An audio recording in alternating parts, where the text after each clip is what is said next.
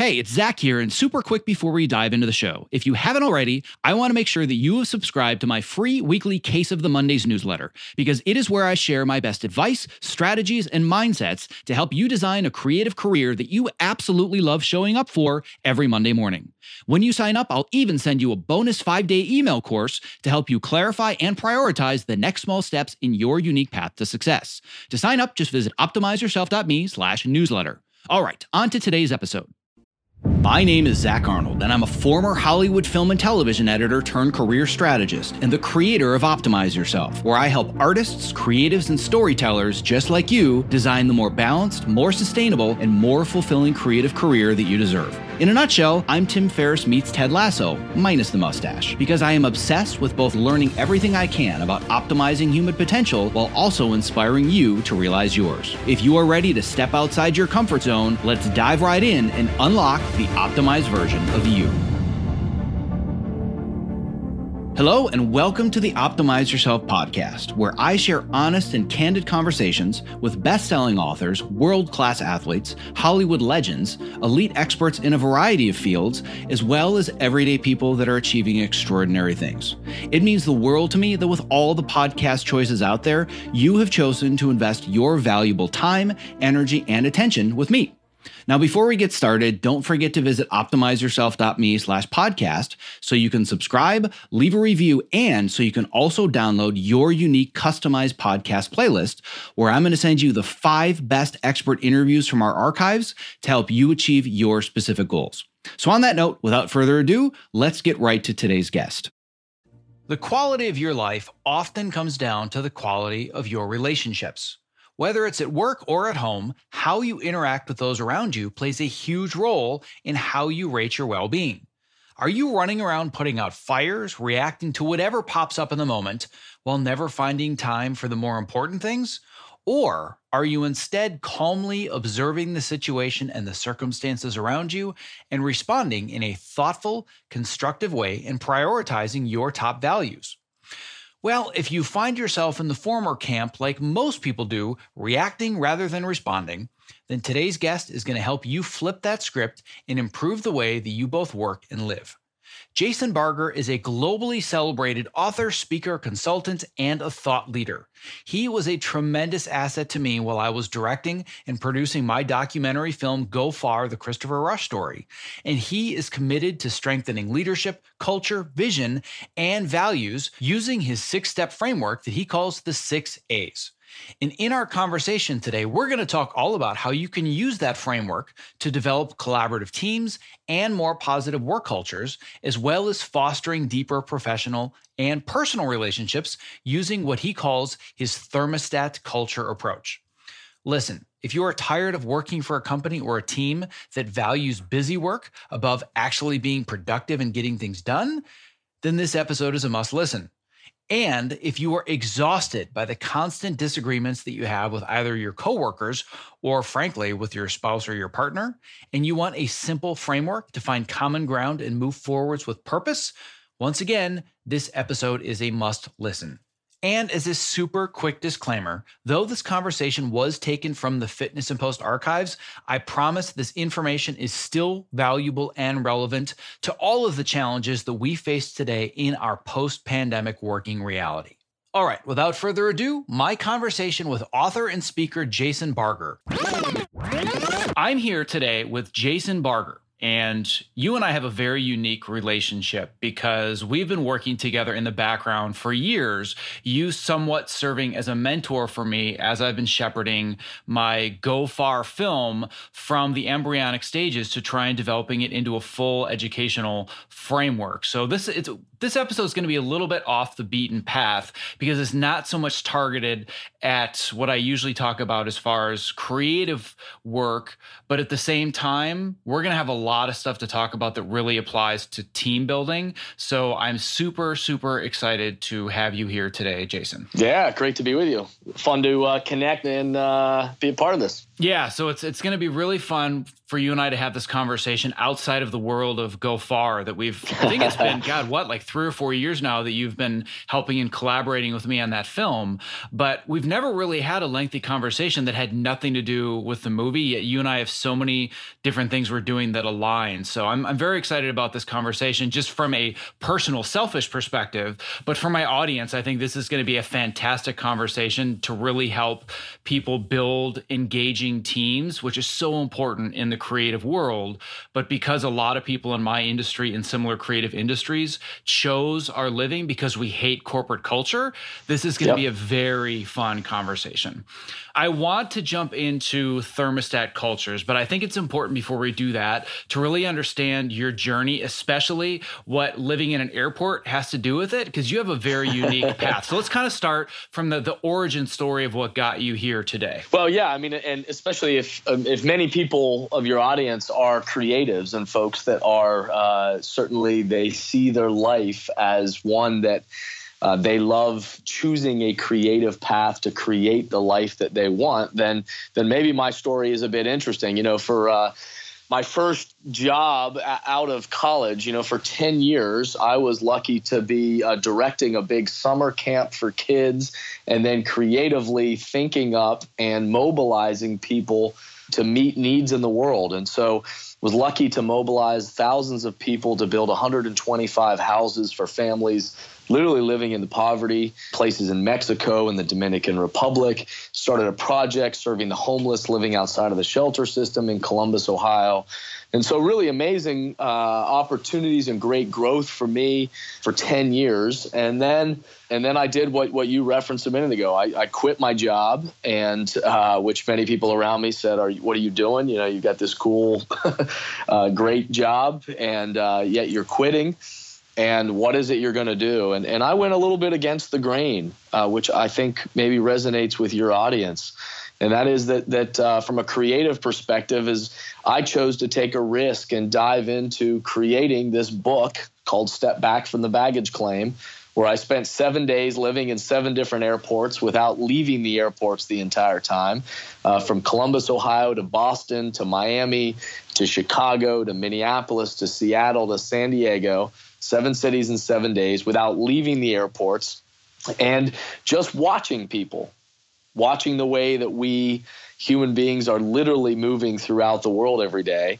Uh, but then wrote this book that's not about airports, but uses air travel as a metaphor to ask the question and talk about how is it that we, you know, not only literally move throughout the world, but how do we metaphorically move throughout the world and how do the way that we lead and interact with people and show up and what is important to us how does that impact our journey but then also the space along our path which then started us started me on a whole nother path. Now before we go down that path further which we're absolutely going to do i've always been curious why did you choose to do the airport journey over seven days? Because when you read Step Back from the Baggage Claim, it's, I love the observations and how you apply it to life in general.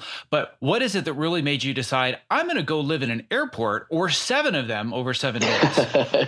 yeah, because I'm a strange, weird guy. Um, yeah, no, and I think uh, in, in all my travels where I was leading these trips, which they were uh, trips that were centered around helping the participants on these trips think about who they want to be in the world and what was important to them and you know and it was there was a leadership development kind of component to it.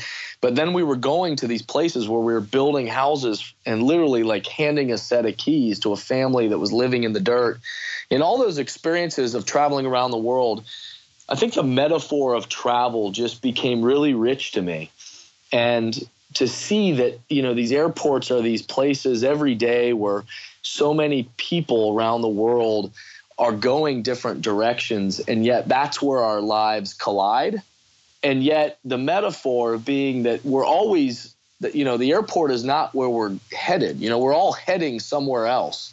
But where our life is in that moment is lived within the airport. And so, how we respond when things don't go our way to adversity, to the person that needs our help, to seeing how to enjoy the journey along the way was a really a rich metaphor, I think, that could be applied to the way that we move throughout the world every day. And then certainly whatever it is you choose to do professionally uh, began that began to have a very profound effect on people. Well, and it's funny because at the airport, that's usually where you're going to get just about the worst of people because everybody is tired and cranky and stuck in lines, and you're you know that that's going to be the worst of not the worst of, but it's certainly going to be the the lower end of humanity where just nobody cares. They just want to get in and they want to get out. Yeah, it's certainly an environment where, and all of us do this to some degree. Although I, I've tried my best to be more aware of it and try not to be that, especially since I wrote this book. But uh, you know, it's a place where oftentimes we go a little bit into a shell and we think that we're, you know, we only worry about our experience and if I can get through this line and I'm in a hurry and I got to catch my plane and and yet the reality is is so does everyone else around us.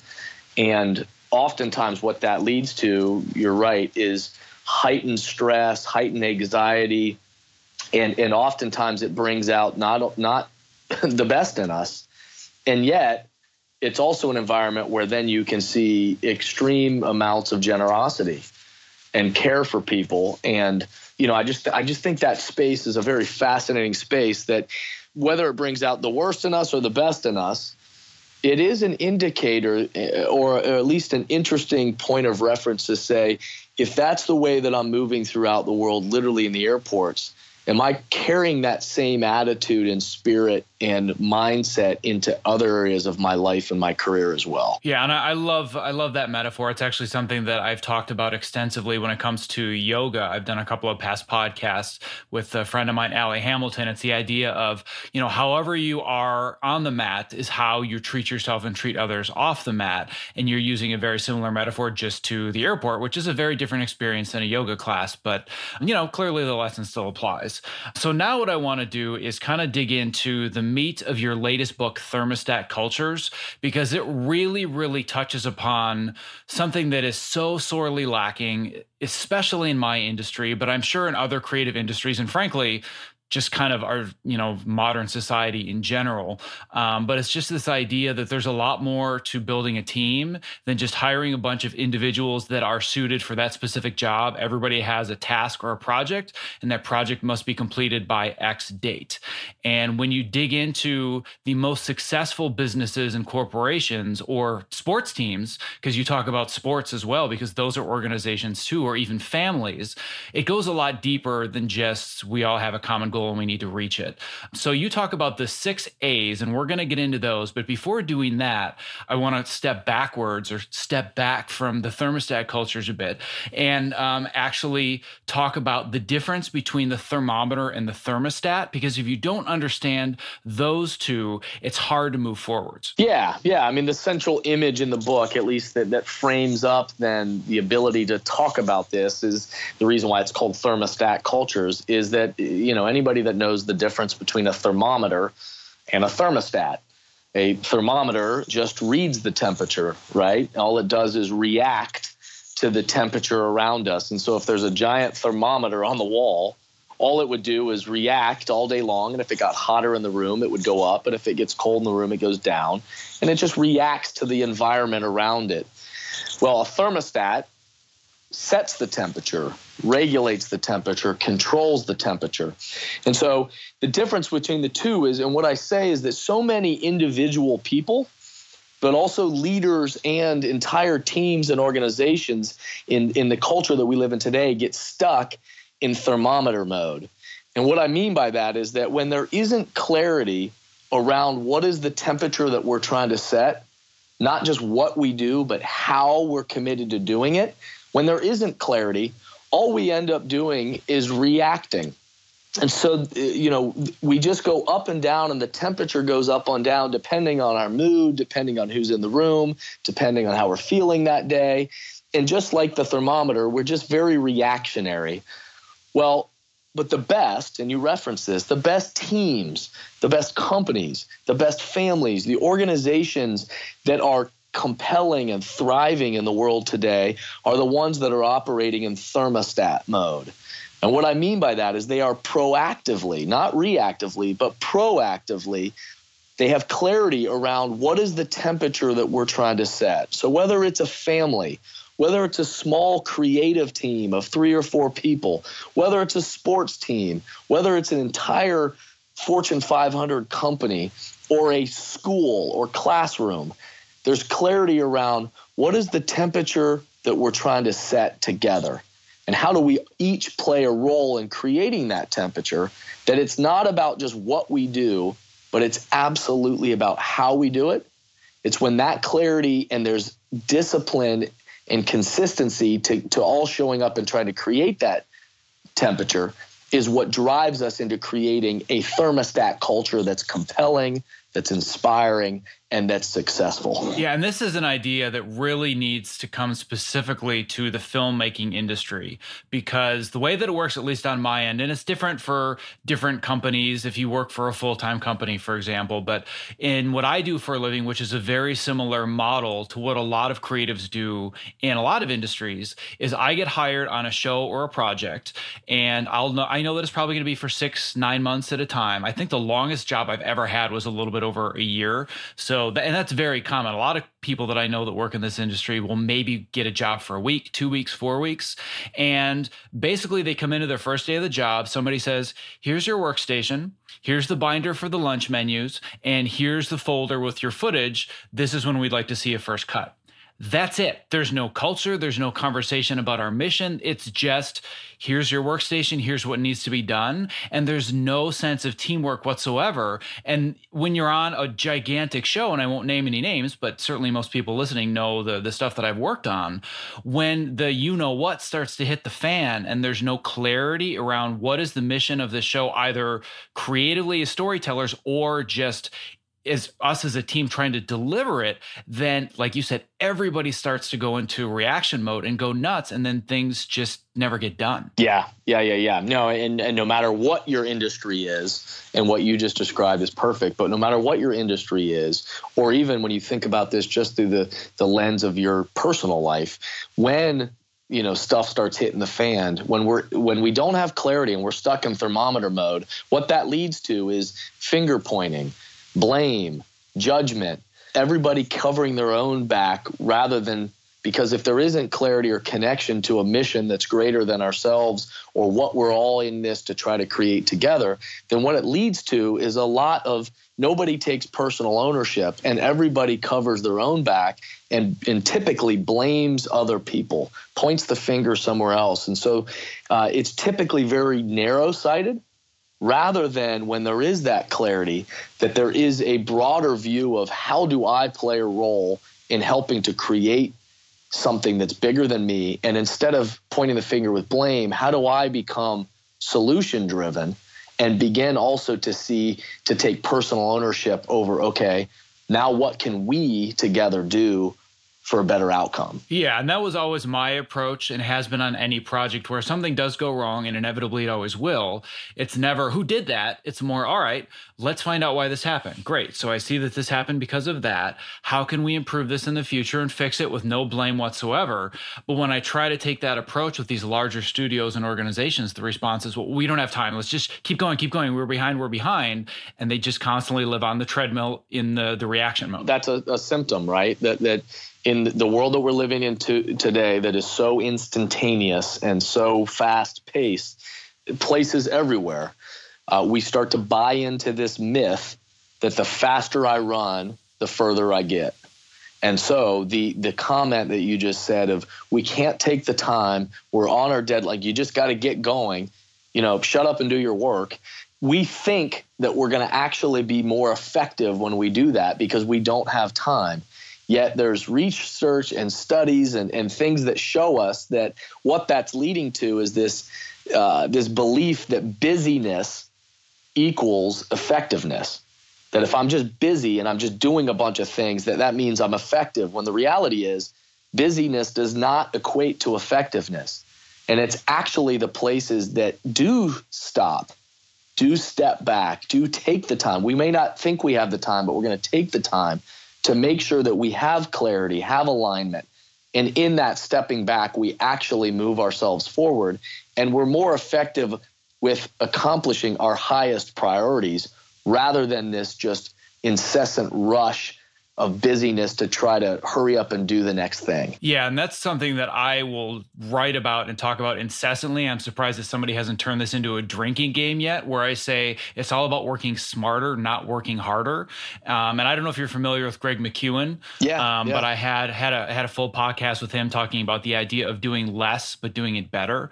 And I think the the important question that I always tell somebody that they need to ask themselves or their team is not, "Am I doing everything?" Everything that I need to be doing. It's, am I doing the right things?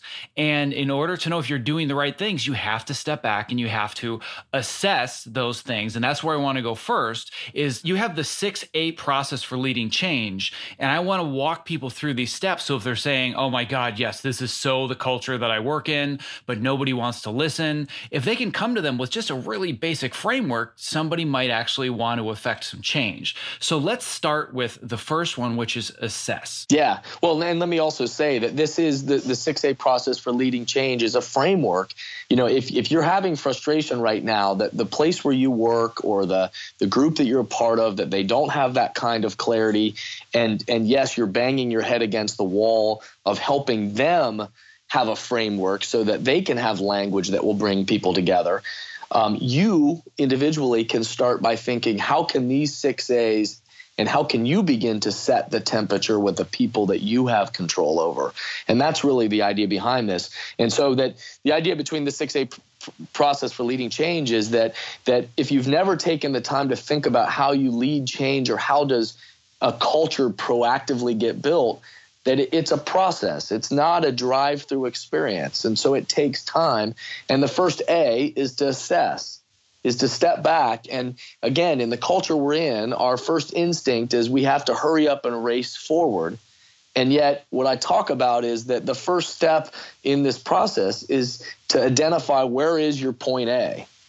And so oftentimes in any kind of change initiative again whether this is change that you're wishing to see only for your personal life or for a group that you're working with it starts with can you be honest with where are we currently on the map? Where uh, where am I? Where are we at point A? What's going well?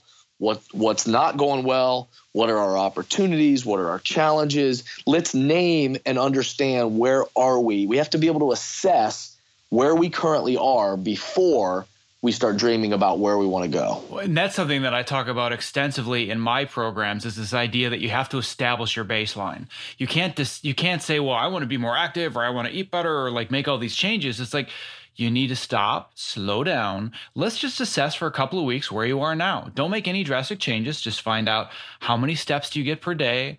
What kind of food are you eating? What are the choices that you're making? Now you've established this baseline. Let's move forwards from there. And you're just applying that same idea more to corporate or individual culture. Yeah, and it's really it's it's about a change initiative, and no matter what it is, if you're thinking about it through the lens of a of a, a diet plan or an exercise or fitness plan or your own personal goals that you're setting for yourself and your career. It, uh, the point is that it, um, when we don't ever take time to step back and think about what is the process, a framework that will really lead in me to the change that I want, typically what we do in this culture is we start racing to the end point and we start, I want to lose a bunch of weight. And so we start racing uh, in this path without stepping back to say, okay, hold on a second. Well, where am I actually? What do I weigh now? What is it? Is it may not be realistic for me to run a marathon next week. So let, let me let me hold on assess where am I? What is my current level of fitness? What is it that I'm currently able to do? What are what are, what are the things that I'm are going well and what are the challenges that I have? And if I can't accurately define where I am, then it doesn't really matter yet where I'm trying to go. And so the common, the, well, oh, I say to, to teams and organizations of all kind in any kind of visioning process is the most common mistake in any visioning is not that we can't describe what we want point Z to look like, you know, the end of our journey, the dream that we have for somewhere down the road. We're often pretty good at doing that. But the most common misstep is that we don't take the time to identify where point A actually is. My sincerest apologies for the interruption, but if you're a creative professional who spends long hours at your workstation, not only is the following promo not an interruption, but listening has the potential to change your life. Because working with a Topomat underneath you at a height adjustable workstation is a game changer. Let's learn a little bit more from Ergodriven co founder and CEO Kit Perkins, creator of the Topomat. The Topomat is the first anti fatigue mat designed specifically for standing desks. The real benefit of a standing desk is movement. We found bringing in this cushioned terrain under your feet, your brain just subconsciously engages and you wander around and you get that movement at the standing desk that you need without even having to think about it at all. People will come to me at an event or a panel and they'll say, I got the Topo mat because of you. Even when they had a mat, once they used this one, it was a total game changer. We've just heard time and time again that with Topo, we've kind of hit the sweet spot that it's the right premium quality materials and a right shape that people are actually getting benefit out of this stuff. You spend more time here than anywhere if you do creative work the way that I do. So I would rather be driving around in a Ferrari than a Ford Pinto. And I feel like this is the Ferrari of the standing mat. One of the things you don't realize is that at a standing desk, your main interface to the world, your body's main interface to the world is the ground. If you're going to invest in anything at that Ferrari level, it should be what you're standing on. Well, my goal is that for anybody that is a creative professional like myself that's stuck in front of a computer for inordinate amounts of time of their waking life, they're doing it standing on a topo mat. So uh, you and I, my friend, one edit station at a time are going to change the world. I like it. That's a utopian vision I can get on board with. If you're a creative professional looking for a simple and affordable way to stay active, energetic, and focused while spending long hours at your height adjustable workstation, I can't stress enough how important it is to have the right mat underneath you, which is why I continue to share the Topo Mat as my number one product recommendation. To learn more about the Topo Mat and purchase yours, visit optimizeyourself.me slash topo. That's T-O-P-O. So if we're going to look at this and we're going to really dig in and assess, and I agree with you that it, it, even in my industry, it's like we're going to release this film and it's going to be in 3,000 theaters and we're going to have a release of $100 million on opening weekend. Like that's point Z, that's the vision. Okay, great. So we're writing the script today. What like what what is our actual process going to be? So if we're going to be assessing like I'm I'm just going to use kind of my my the most common environment that I'm in is an example where I come onto a new show. It's going to be six to nine months, and I want to kind of get an assessment of how things are going what are some very concrete things that I can look at? Like if if we're going back to the fitness analogy, I'm looking at my weight, I'm looking at my caloric intake. What are some very specific things I can start assessing right away when we're looking at it through this lens? If I'm coming into um, a new job where I know I'm going to be on a project with brand new people, because you're always um, working with different people, what are just some of those very clear benchmark assessments that would be akin to like calories or weight or whatever? Yeah, yeah, yeah. Well, oftentimes when a, a new group is pulled together for a project, or you know, uh, you're on a new team of some sort, and you know, a, a, sales team of some sort, and immediately what they start talking about is what are their year-end goals, right? And they they they start talking about these arbitrary numbers of, hey, here's here are our end of the year goals. You know, here's the numbers you got to hit each month, yada yada yada yada, and and oftentimes we start everybody starts running right? And everybody hits the streets and everybody starts doing their work or you know which is similar to okay now you go back to your cubicle and you're editing film or you're cutting tape or you're doing whatever it is you do and you're in the grind right hurry up and do it you got to hit the numbers we got a deadline coming but oftentimes we don't give people the the time to assess and say okay well why is our number that how did we get to that number? What is it that we did last year? What is it we did last month? What is it that went into getting that number last month? Why is it that we've put that goal to be that? Is there a way that we could actually be more effective where we were last year so that the goal could be something different next year? And oftentimes, when we're in that repetitive pattern, we're we're so looking out, you know, ahead that we don't take the time to actually say, okay, well, what is it that we're going to do right now? So the best places are the ones that pause and, and, and assess, okay, this is where we were last year. And this is what went well. And this is where we fell on our face.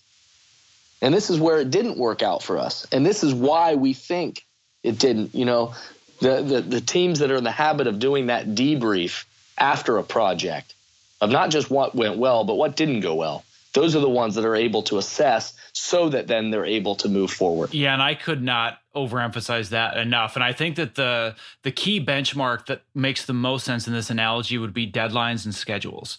Um, because when I'm brought into a project or anyone else in my industry is brought on, you're brought in one day before everything goes nuts. So you, if let's say that they start shooting a project on a Monday, that means you're going to get your raw footage on Tuesday morning. So they say, well, we're going to give you a day to come in and set up your desk and hang your pictures and set up your email address. And then Tuesday morning, like you said, you're off and running.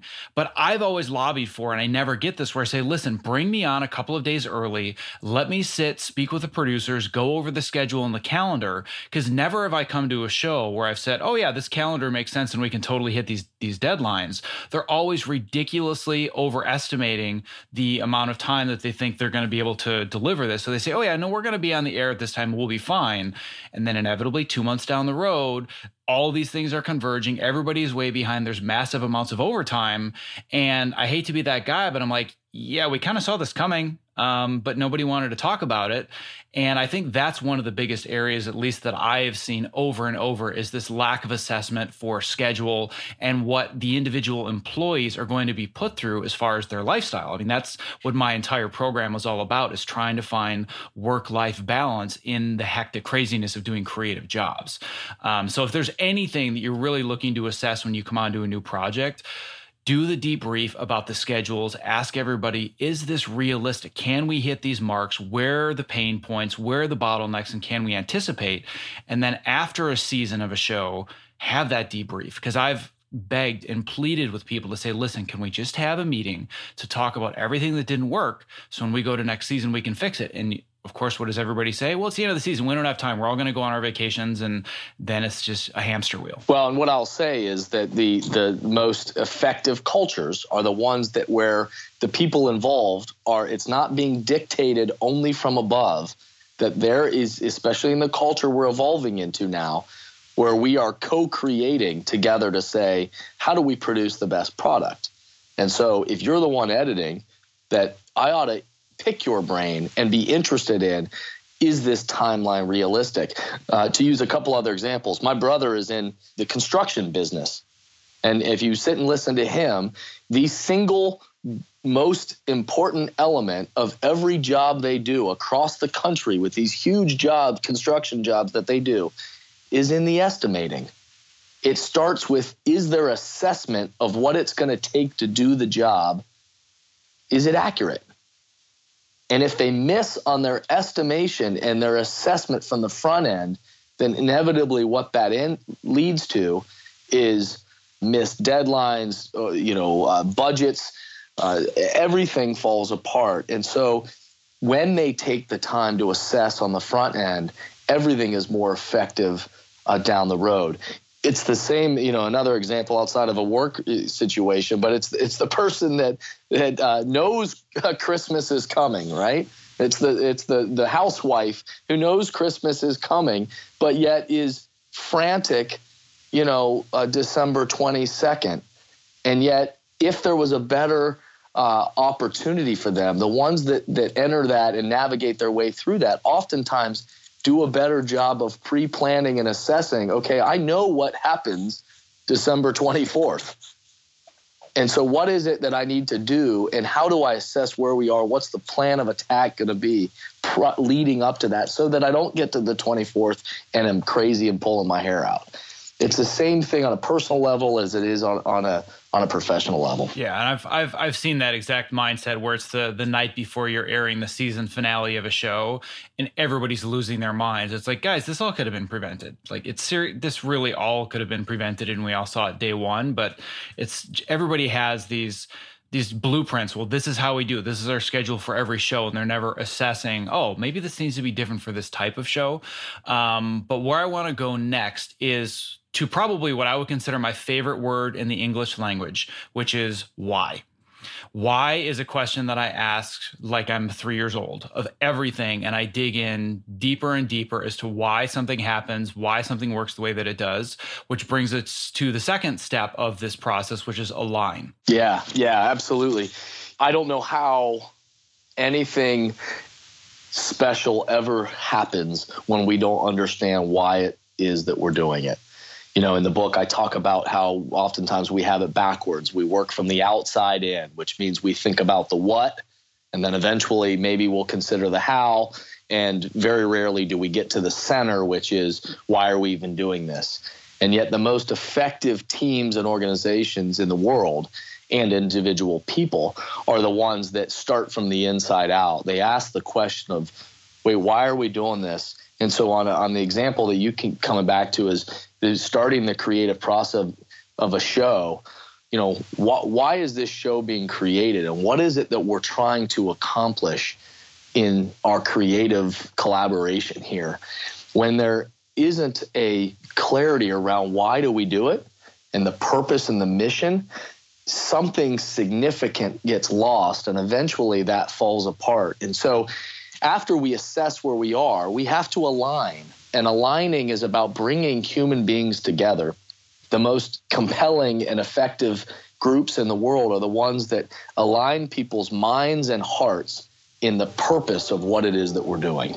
What I can tell you coming back to our analogy again is that the why is the same for every single project, which is we're doing this so we can get the maximum number of eyeballs watching this so we can make money on advertising. And to me, that's not a why like that's that's a what. The why is you're trying to share this story to inspire this audience to do x y and z whatever it is. You, you need to find the heart and the emotion behind what it is and that just doesn't apply to filmmakers or creative people. Like you have come back to that can be a personal thing. That can be an emotional thing. It can have to do with the relationship that you want with your spouse or with your kids. It's like why is it that we're doing these things is such an important question if you're ever going to actually achieve what you want to and hit that point z yeah, absolutely. That uh, you know, the, you think about some of the most iconic examples in the world. That the why, you know, if you ask Steve Jobs, you know, why was Apple created or why was it becoming successful?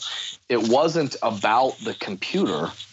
The why was bringing technology and design to the fingertips of everyday life of helping people's experience in the world and access for information. It wasn't about just selling a product, it was about creating and untapping that ability that people could have in, in and hold in their hand. Uh, you know, Howard Behar, the former president of Starbucks, is a, is a, is a mentor and a great friend of mine. That, that's been supportive along my journey to all that, that, that I have going on. And, and he'll tell you from the beginning of Starbucks, you know, when nobody knew anything about Starbucks until then, he and his team grew it to 15,000 stores around the world, that it wasn't about the coffee. The coffee was the product yet, but they were really clear from the very beginning is this wasn't, they weren't just creating a coffee shop. They were creating an experience. And so their why was they wanted to bring people together from the community so that people could come together and have the greatest conversation in their life. and oh, by the way, we're going to sell coffee. And so all of a sudden, the experience from the way that they you know set up the seating in the restaurant to the little messages on the cup to the music in the background to the way that the barista welcomed you when you entered that there were plenty of other places you could come get a cup of coffee but they created an experience that people wanted to be a part of that was the why, not the what. Well, and a perfect example of that specifically is look at Dunkin' Donuts versus Starbucks. Anybody that really is a, a, coffee lover will say, well, Dunkin' Donuts is the best coffee I've ever had. It's amazing. But you don't see the type of culture and the type of people at a Dunkin' Donuts because there you go up, you order, they hand you something, and you leave, and it's not an experience. Right. Yeah. I mean, if you've ever been to uh, Pike's Place Market out in Seattle, you know, which is just a, around the corner from the very first Starbucks that was ever ever started, right in Seattle. Uh, Pike's Place Market, you know, the fa- famous fish market, where if you've seen the people, the big fishmongers is what they call them, that they grab, you know, the, the fish comes in off the boats and literally these fresh fish are thrown up and these these big guys, you know, the fishmongers, they take the the fish and they throw them, you know, to to each other. And crowds come from all over to come to Pike's Place Fish Market to see this, and they crowd around to watch these guys throw these fish because they're having fun. They're making a you know a game out of it, and yet the reality is, and, and people stand in line to see it and then buy from Pike's Place Fish Market. And yet, if you've ever been there, you'll notice there are fish markets on either side of Pike's Place. Like multiple places where you can get the exact same fish out of the exact same waters, and yet people will stand in line to go to the Pike Place Fish Market because of the experience they create. So now we've gone through, we've assessed the current culture that we have. We've we've found our point A and we've started talking about aligning everybody around this specific why. So it's not just here's our goal, here's what we need to achieve. It's here's the deeper reason why this is important to all of us and this is going to keep us moving. So now we're going to start to aspire to something. So let's talk a little bit about that step. Yeah, so you know, once you've you've got your point A and once you start bringing people people together and aligning them around are, are, are we into this? And are we buying into the why we're even doing this in the first place? Then we can begin to aspire. And that is now we can begin to look out the windshield. You know not the rear view mirror but we can look out the windshield and say well where is it that we desire to go? And and when we're talking about building the culture of a group of people whether that's your fa- your family or your team or your company to ask the question of what is the the culture that we desire if we had to try to, to think about not just where we are, but what is it that we want to be different about what we experience? Not just what we do, but how we do it. What do we want? What is that culture that we desire? And so when you think about companies that, that are known for their culture or teams that have been most effective, sports teams over time, or that family that you've watched that you say, man, they just have a cool family. Chances are that they they have had clarity at some point where they've said, no, no, no, this is what we proactively are trying to create together. And so they have a vision of what they aspire to be. And this is something that I can really speak to from the personal level. It's it's harder to talk about when it comes to the the business side of things because usually I'm just coming into an already existing project or culture and it's harder to really have those personal aspirations. But when we bring this into the personal sphere this will be a, like really personal sharing this and frankly most of my audience knows more about me than my wife does at this point. Um, but basically my wife and I have gone through a very similar process where when we had our two kids who are now seven and four and a half we were just running in circles trying to survive. You try and get the kids up, you put the diapers on, you get them to school, and we completely lost sense of who we were as a family. And I finally said, I know that there's a lot going on, but we just need to start having these deeper conversations about what what is this family? What do we really want it to be? And what what experience do we want to give our children? And once she and I kind of got through some because with any marriage, no matter how healthy it is, when you have two kids, it is hard to maintain a healthy relationship. And I mean, it's it's anybody listening to this that has kids, they're just nodding their heads emphatically right now. Um, but once and, and, I went to this uh, this conference, and they were talking about this amongst many other things. But um, on the board, the person speaking just put up one word, and it was attention. And it was, "Are you giving these things that are important to you attention?" I was like, "Nope."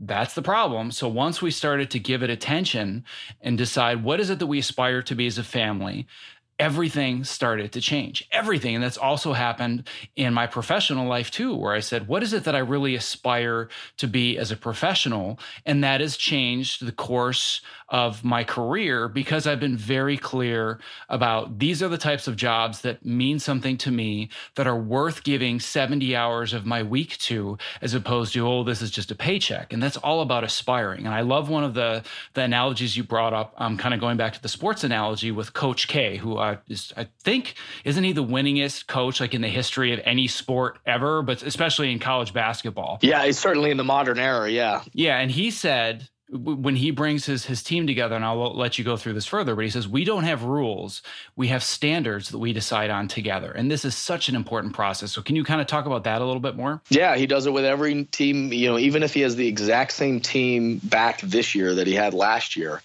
uh, which is again a great reminder to those of us that are building that family or building that team or or or continuing that culture with our company or organization wherever it may be but he gathers them again and he says all right, well, what are our standards for this year?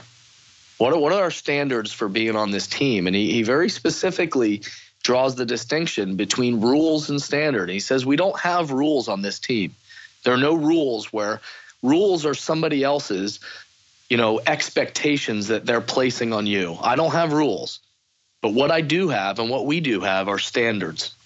Now, what do you want our standards to be?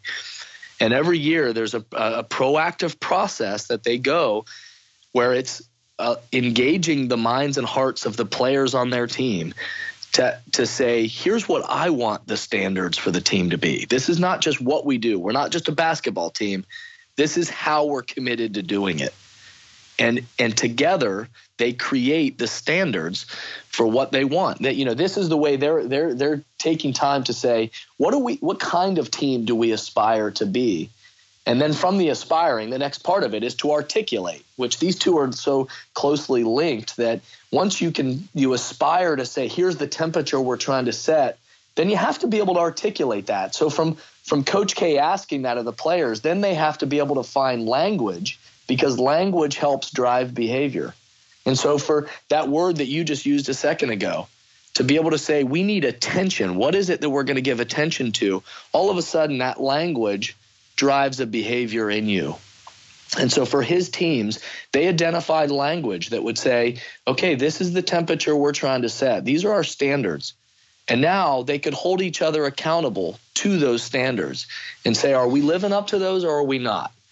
If this is the temperature we're trying to set, then we, we're going to be really clear on what it looks like when this goes well. And we've got to be able to articulate. That's the next day. We have to be able to articulate what it is what this looks like in action and behavior so that we can bring our aspirations to life. I have spent almost 10 years now raving about how much I love my Topomat, and I have finally discovered what I now consider the Topomat of desk chairs, the QOR360. The QOR360, spelled Q O R, is designed to keep me constantly moving while seated in an upright and balanced position.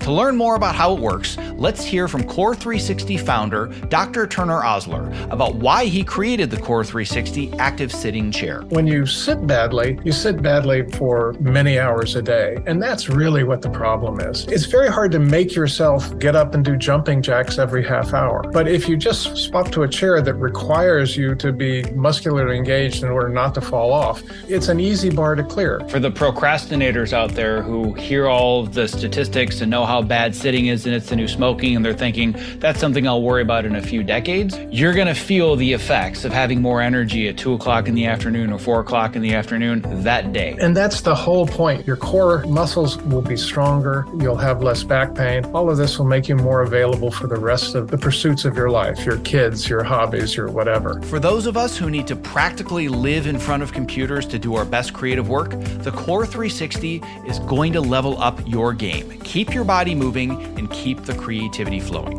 To learn more and purchase what I consider to be the Topomat of desk chairs, please go to optimizeyourself.me slash QOR360. That's optimizeyourself.me slash QOR360. Well, this, if, if I were to choose one of the six A's where I could pull off an entire spin off hour long show that applies to my industry, it would be articulate. What I want you to bring up, if you're comfortable with it, because it's in the book, I'm going to assume you are, is your own personal anecdote with an area of your life where this articulation didn't happen and a life was literally at stake. Because this is the perfect analogy to how my industry runs every single day. Yeah. You know, I, the last few years of my life uh, with my parents' health has not been, been great great. And uh, I lost my mom to cancer uh, almost two years ago, uh, brain cancer. And at the same time, my dad, uh, for about five year period, these last five years, has been in and out of the hospital with kind of everything known to man. And so, unfortunately, we got very used to, to culture within hospitals and being in there and, and the team of doctors coming in and out and, and, and you never quite knowing what was going on. And so, how you articulate and tell the story for where you are in the journey and where you're going is really important. And so, we got in the habit of, you know, when you'd see a doctor come into his hospital room, you'd follow in because you, you wanted to make sure you were there because oftentimes the person in the hospital bed doesn't remember what the doctor told them. So they need other people to be there to help understand what the story is. And so this one day I followed this team of doctors into the, my dad's hospital room and there was about six or seven docs that were all there and they were doing their normal poking and prodding of him and listening to his pulse and asking him what his birth date is and and looking at him and whispering to each other and i usually would just stay back in the back of the room and I'd let them do their thing. And then after a few minutes, I got in the habit of asking two questions. I would step forward and I would say, Hello, my name's Jason. I'm his son. And, you know, I just want to know can you, can you explain to me where are we right now? You know, where, where is our point A? Can you tell me, can you assess for me where, how's my dad doing now? And then can you tell me what the game plan is? What is it that, that you're suggesting we do next? And why are we doing it? So just those two questions. And so I got in the habit of asking those. And in this particular time, they looked at they all looked at each other and, and the lead doc, she stepped forward and she said, um, yeah, you know, uh, I want to tell you, I, we think your dad's doing a little better. Uh, we, we, we, think he's he, he's he's having a little bit of, of, of progress, um, but the, the, the situation is we can't seem to get his heart slowed down. And so what we think is needed next is we need to put a pacemaker in. We need to do a procedure, a surgery to put a pacemaker in to slow his heart down. We think that's the next step. And I paused for a second. And mostly because I was trying to figure out what to say. And then finally I stepped forward and said, Yes, thank you, but my father just had that procedure done this morning. So could you please now tell me where are we? How's he doing? And what the next plan of attack is.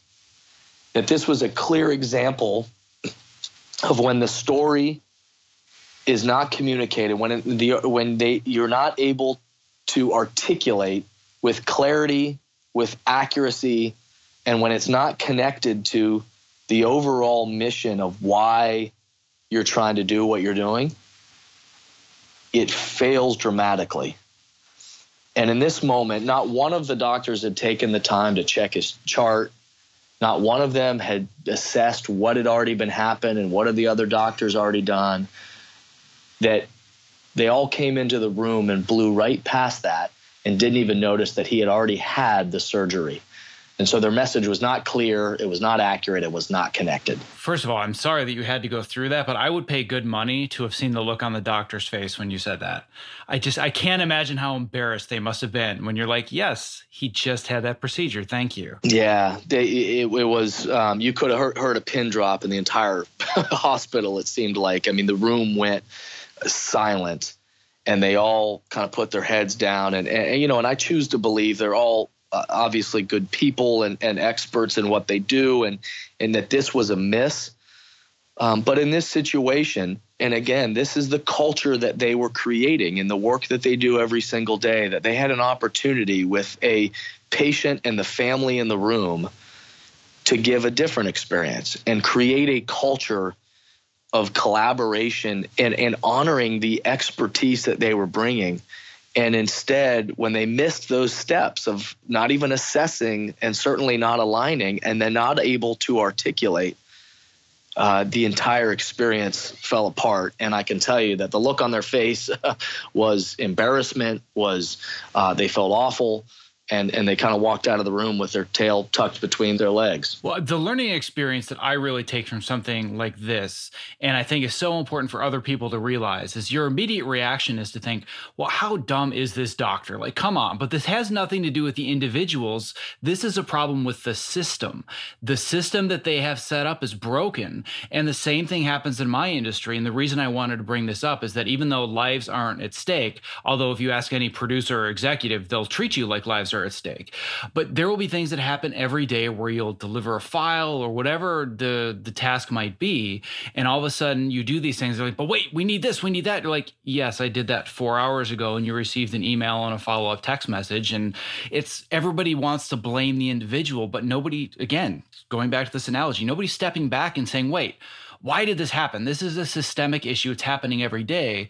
But instead, it's all about, well, it's your fault because you did this thing wrong and you didn't follow directions. It's like, no, it's the system driving the machine. It's not the individuals. I'm sure this was a brilliant doctor, but whatever their, her, or his daily habits were didn't lead them to the right outcome. And that's why, you know, the simplicity of the framework um, doesn't uh, is meant to be something that we can all learn from and and remember, and then to you know uh, it needs to be accessible so that we can follow it. But that doesn't mean it's simple.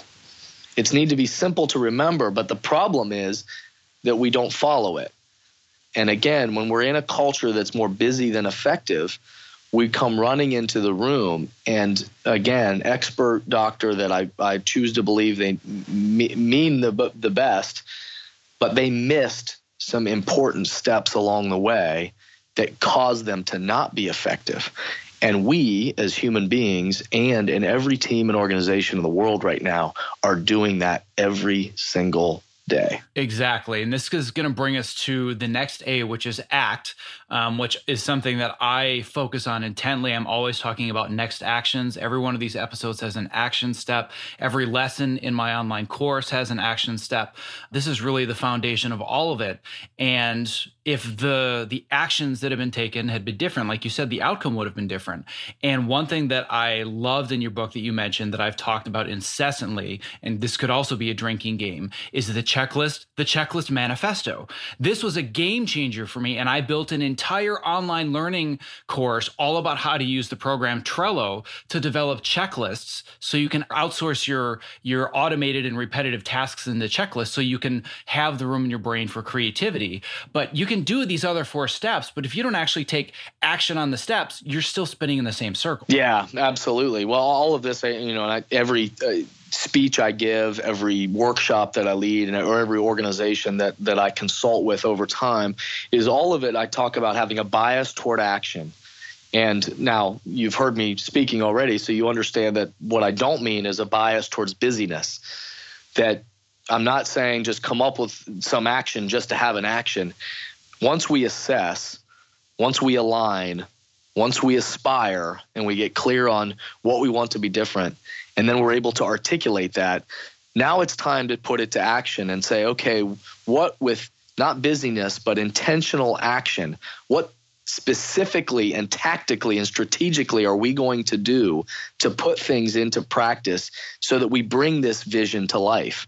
And so the checklist, uh, and I tell some some cool stories about that in in the book. Uh, it really reveals this idea that when we're left to our own memory, even when we are the expert in what we do, in the world that we live in today, when we're we're left to our own memory to try to keep track of everything, we forget. Flaws are rampant, and there's all kinds of, of studies that'll show us. So that that doctor example, a story I just told, is one of them. That when we we think we can just organize it all ourselves, all on our own and in our own head, flaws are rampant. And so, what is that checklist? And the checklist manifesto is about what are those few non-negotiable things that every day I can't afford to forget. What are those things that I have to put into place so that I walk that process? And what are the actions that I'm going to put into place so that I can bring my vision to life. And this is another step where, again, I could do an entire hour long podcast about how to develop a macro goal, break it into micro goals. These are all things that you talk about extensively. I talk about it extensively. I mean, this, I could geek out on actions for days, but I certainly want to be respective of your time. So I want to go to this final step, which is anchor, because you can go through these first five steps, but you got to make it stick. Whether you're talking about habit formation, whether you're talking about your culture, whether you're talking about exposure of your employees employees to a message that allows them to understand what you aspire to and what their why is. So let's talk a little bit more about how do we anchor all of this and make sure it sticks. Yeah, once we do all these actions and we get strategic about the checklist and what we need to put into action, then the key is we have to go to the last A, which is to anchor it, meaning we don't just do these actions one time. And so when you talk about building a culture with human beings or creating the habits in your own practice individually, that we can't just do actions one time. We have to do them and anchor them so that they become habits in what we do.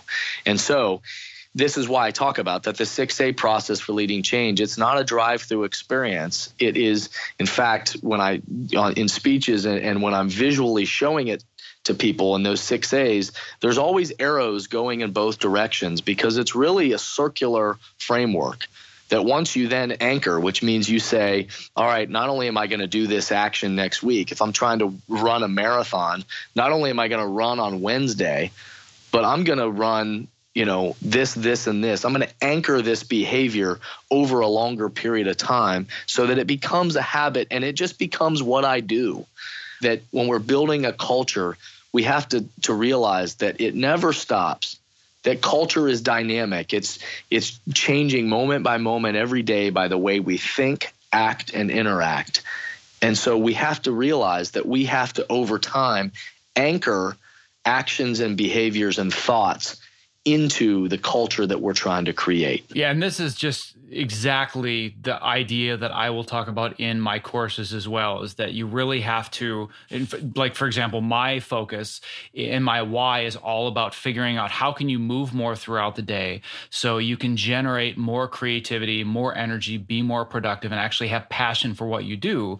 That would be the why which then generates the actions which are doing these different things. But if you don't anchor it and you don't build this habit, it you don't become somebody who says, I'm going to move more, or I'm somebody who's going to produce my show or my feature film or whatever it is for the right reasons because I want to affect this type of person. So, again, like you said, you can do everything once, you can do everything twice, but if you don't constantly reassess that process and go through this whole cycle on a regular basis, nothing's going to stick. Yeah, right. Absolutely. And so I, I have teams and organizations that, you know, we're, we're working this 6A process over time of now saying, okay, now let's assess where are we now? All right, are we aligned? Where do we aspire to be next? All right, how do we articulate that? All right, what are the next actions that we've got to put in place to keep this moving? And, and how are we going to anchor it over time so that this isn't just a one time discussion? And that process and that framework becomes an ethic of just the way that we move throughout the world. And then somebody five years down the road looks back and says, Oh, yeah, they got a great culture. That family's great. That team, they're so connected. They're so aligned with what they're doing. Man, it's amazing how that's such a cool company to work for. He's like, I wonder how they did that. Well, when you peel it back, it's because for the last five years, there were very intentional actions thinking, acting, and interacting that took place to create the culture that they ended up experiencing today. Yep. And I could not agree with all of that more. And this is something that my industry and many creative industries that I'm exposed to now are desperately seeking because we're so caught up in the amount that needs to be delivered in such little time and it's all about the tasks it's all about the delivery and not stepping back to assess these things. So uh, if somebody wanted to go deeper with this whether it's an individual or a team leader this is equally applicable to both. If they want to go deeper and they want to learn more about you and they want to get more involved how can they do so? Yeah if you if you just go to jasonvbarger.com so jason then V as in Victor, Barger, B A R G E R dot com. Uh, you'll learn all kinds of stuff. You can see a bunch of videos and uh, information, certainly about books and that kind of stuff. But that can be your your starting point. And then uh, if you're into Twitter, at Jason V Barger or Instagram, uh, LinkedIn, Facebook, all those kind of normal places. If you're into that, uh, you can track me down in any of those spots. But uh, jasonvbarger.com is the first place to connect. Well, as always, it is a tremendous pleasure to have a conversation with you, whether recorded or otherwise. You've been a tremendous influence on my journey, the person that I become, and the work that I'm doing. So I am so appreciative to have you here today and have your time and attention. Hey, man, it's always great to talk with you, and I love what you're doing. So uh, keep in touch, and I uh, hope uh, people enjoy listening to this. Awesome. Well, thank you so much. I appreciate it. All right, man.